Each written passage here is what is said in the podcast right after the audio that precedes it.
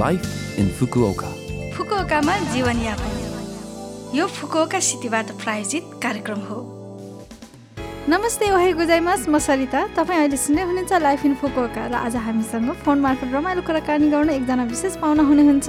Indo Nepali रेउडी izakaya खामपाईको owner Miraj सेराईजी। नमस्ते मिराजजी सन्चै हुनुहुन्छ? हजुर नमस्कार आरामै छु। हजुर। कार्यक्रमको सुरुवातमा तपाईँ फुको कमाउनु भएको कति वर्ष भयो? के गर्दै हुनुहुन्छ? छोटकरीमा भनिदिनुहुन्छ कि? हस् है त मेरो नाम मिराज सेराई म चाहिँ तपाईँको जापानको यो फुकोका सहरमा आएको तपाईँको दुई हजार बाह्र सन् दुई हजार बाह्र साल भनेपछि लगभग नौ दस वर्ष। हजुर हजुर। हजुर नौ वर्ष चाहिँ भयो।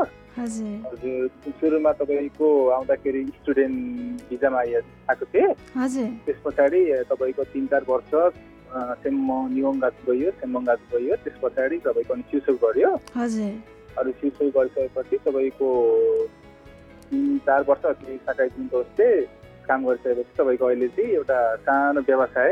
हजुर। रेस्टुरेन्ट नेपाली इन्डो तपाईँको खानेकुराहरू परिकारहरू पाउने एउटा सानो व्यवसाय चलाइरहेको छ। हजुर। हजुर। तपाईँको रेस्टुरेन्टको नाम एकचोटि भनिदिनुहोस् न। मेरो? नाम चाहिँ। तपाईँको इन्डो नेपाल देउरिया इजाखाया खम्पाई है जापानमा व्यवसाय गर्दै हुनुहुन्छ। अनि कोरोनाको यो अहिलेको सिचुएसनमा कस्तो अलिकति असर त परिरहेको छ होला। कस्तो छ? हजुर तपाईँको असर त अब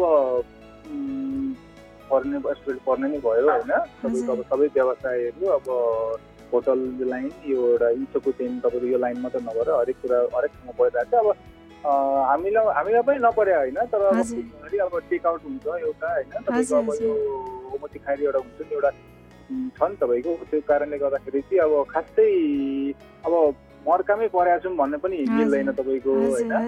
अनि तपाईँको सबै कुराहरू अब जापान सरकारले एउटा जुन सावधान एउटा अप्नाएर तपाईँको गर्नुपर्ने चलाउनु व्यवसाय चलाउनु पर्ने जुन एउटा जारी गरेको थियो त्यही अनुसार नै हामीले चाहिँ जारी तरिकाले चलाइरहेको कारणले गर्दाखेरि चाहिँ खासै तपाईँको एउटा आउने अब जापानिज कस्टमरहरूले पनि एउटा आन्सिन भएर तपाईँको आइदिनु भएको कारणले गर्दाखेरि चाहिँ अब त्यस्तो अब पिर मर्कै परिहाल्नु पर्ने त्यति साह्रो पनि भएको छैन हजुर हजुर। भनेपछि खासै नराम्रो असर चाहिँ परेको छैन भन्नु पर्यो होइन? हजुर अब तपाईँको भनौँ न बेलुका अब अबेरसम्म राति अबेरसम्म खोल्न पाउने त्यस्तो अब छैन। एक हिसाबले अब तपाईँको भन्छ नि तपाईँको अब त्यो के भन्छ आर्थिक आर्थिक मुनाफा आर्थिक नाफाको लागि तपाईँको राति एघार दुई बजीसम्म त्यति साह्रो त्यो गर्नको लागि तपाईँको अलिकति मिल्या अब छैन भनौँ होइन। तर एउटा कस्तो भने ओके कस्टमरले तपाईँको आएर खाएर एउटा ओसियानी एउटा खुसी हुने एउटा जुन वातावरण छ नि हो त्यसको त्यो त्यो चाहिँ हामीले एउटा के भन्छ तपाईँको गोल भएको कारणले गर्दा। ओकेसनको मान्छेको ओकेसनको सेटिस्फाई चाहिँ हाम्रो सेटिस्फाई भएको कारणले गर्दाखेरि चाहिँ हामीलाई त्यति साह्रो घाटामा यस्तो हुन्छ नि एउटा। त्यो चाहिँ परेको छैन राम्रै भइरहेको छ हजुर हजुर हजुर अब अलिकति टपिक चेन्ज गरौँ न है तपाईँ फुकुका आउनुभएको नौ वर्ष भन्नुभयो है फुकुका। सहर तपाईँलाई कस्तो लाग्यो त फुकुओका सहर त वास्तव भन्नु पर्दाखेरि मलाई त एकदम यो हाम्रो के भन्छ यता नेपालको म त यता पूर्वी तराई परेँ होइन झापा। त्यो ठाउँमा पनि तपाईँको अब निकै अब वातावरण लेखेर भौगोलिक भौगोलिक तपाईँको अनि हावापानीहरू लगभग एकदम मिल्ने परेछ क्या तपाईँको। हजुर हजुर। त्यही भएर ठ्याक्कै तपाईँको यहाँ कस्तो नि अब रहन सहनको पनि तपाईँको कस्तो नि अब हावापानी हुन्छ नि अब धेरै महत्त्वपूर्ण हुन्छ नि तपाईँको। हजुर हजुर। त्यो भएको कारणले गर्दाखेरि चाहिँ सुरुमा आउँदाखेरि चाहिँ अब तपाईँको जाडो महिनामा आइएको थियो क्या हो। जाडो महिनामा चाहिँ अलिक चिसो हो कि जस्तो लागेको थियो। हजुर। तर पछि अलिकति बस्दै गएपछि तपाईँको यहाँको वातावरणहरू चाहिँ एकदम एकदम तपाईँको नर्मल एकदम अब हामीलाई सुइटेबल हुने खालको। हजुर हजुर। हजुर त्यही अनुसार चाहिँ मैले पाएँ हजुर। नेपालको जस्तै इन्भाइरोमेन्ट भएकोले तपाईँलाई चाहिँ एकदम बस्न सहज भयो। हजुर। हजुर।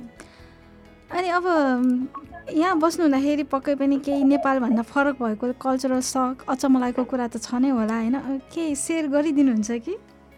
ए तपाईँको अब भन्नु पर्दाखेरि त धेरै फरक नै छ। अब नेपाल र। जापानलाई तुलना गर्नै अब। धेरै असम्भव किसिमकै छ होइन? तपाईँको अब हरेक। प्राविधिकदेखि लिएर तपाईँको अब रहन सहन तपाईँको वेशभूषा संस्कृतिहरू धेरै धेरै नै फरक नै छ। हजुर रै पनि तपाईँको कस्तो भन्दाखेरि यो मान्छेहरूमा एउटा ह्युम्यानिटी हुन्छ नि। ह्युम्यानिटीको कुराहरू चाहिँ मैले लगभग नेपाली हामी नेपाली मतलब जापानिजमा लगभग उस्तै पाएँ भनौँ न। हजुर हजुर। सबै कस्तो भन्दाखेरि अब मिल्ने मिल्ने एउटा मन मिल्नेसँग मन मिल्नेलाई उनीहरूले एउटा गर्ने व्यवहार हुन्छ नि भित्री व्यवहारहरू। हो त्योहरू चाहिँ अब हामी नेपालीसँग मिल्दो जुल्दो मलाई त्यस्तो लाग्यो हजुर. त्यस्तै भनौँ न। हजुर हजुर। ओभियसली म पनि तपाईँको यो कुरासँग एकदम सहमत छु हजुर अब अन्त्यमा मिलाजी।